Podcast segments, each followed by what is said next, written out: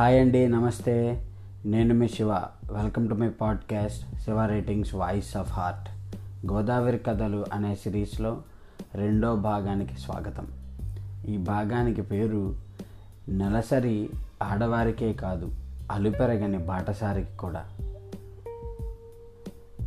First date వచ్చేటప్పటికి salary పడిన తర్వాత ఒక మధ్య తరగతి కుటుంబంలో జరిగే పరిణామాలు ఎలా ఉంటాయి అనేది నా కవిత రూపకంగా మీకు అందిస్తున్నాను విని ఆనందించండి.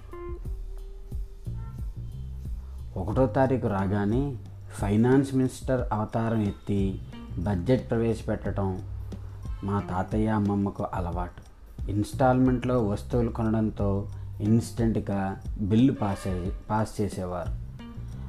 ఆకలి అనేలోపే మైసూర్ పాకం ముక్కో దేవుడి దగ్గర కొట్టిన కొబ్బరి చెక్కో అమాంతం కళ్ళ ముందు వాలి కడుపులోకి మాయమైపోయేది.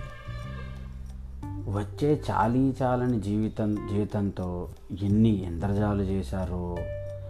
హాస్పిటల్ ఖర్చులు కూతుర పెళ్ళిళ్ళు కథలు కార్యాలు మనవలు మనవరాళ్ళు ఒక్కటేమిటి?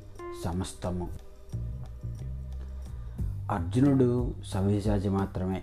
రెండు చేతులతోనే బాణాలు వేయగలడు ఈ మధ్యతరగతి మనిషి చెయ్యి చాచి అప్పు తెచ్చి కుటుంబ బ కుటుంబ రథాన్ని నడిపించగల రథసారథి. ఒక యాపిల్ని నాలుగు ముక్కలుగా చేసి పెంచడం మమ్మల్ని పెంచడం ద్వారా రుచి అభిరుచిని పెంచిన తాతమ్మకు వందనం. ప్రేమ అనే ఇంధనాన్ని పోసి సంసార సాగరాన్ని దాటే ఒక మధ్య తరగతి మనిషి నీకు అభివందనం. అందుకే అంటున్నాను నెలసరి ఆడవారికే కాదు అలుపెరకని అయిన ప్రతి మధ్యతరగతి కుటుంబ వ్యక్తికి కూడా అని. This is signing off thank you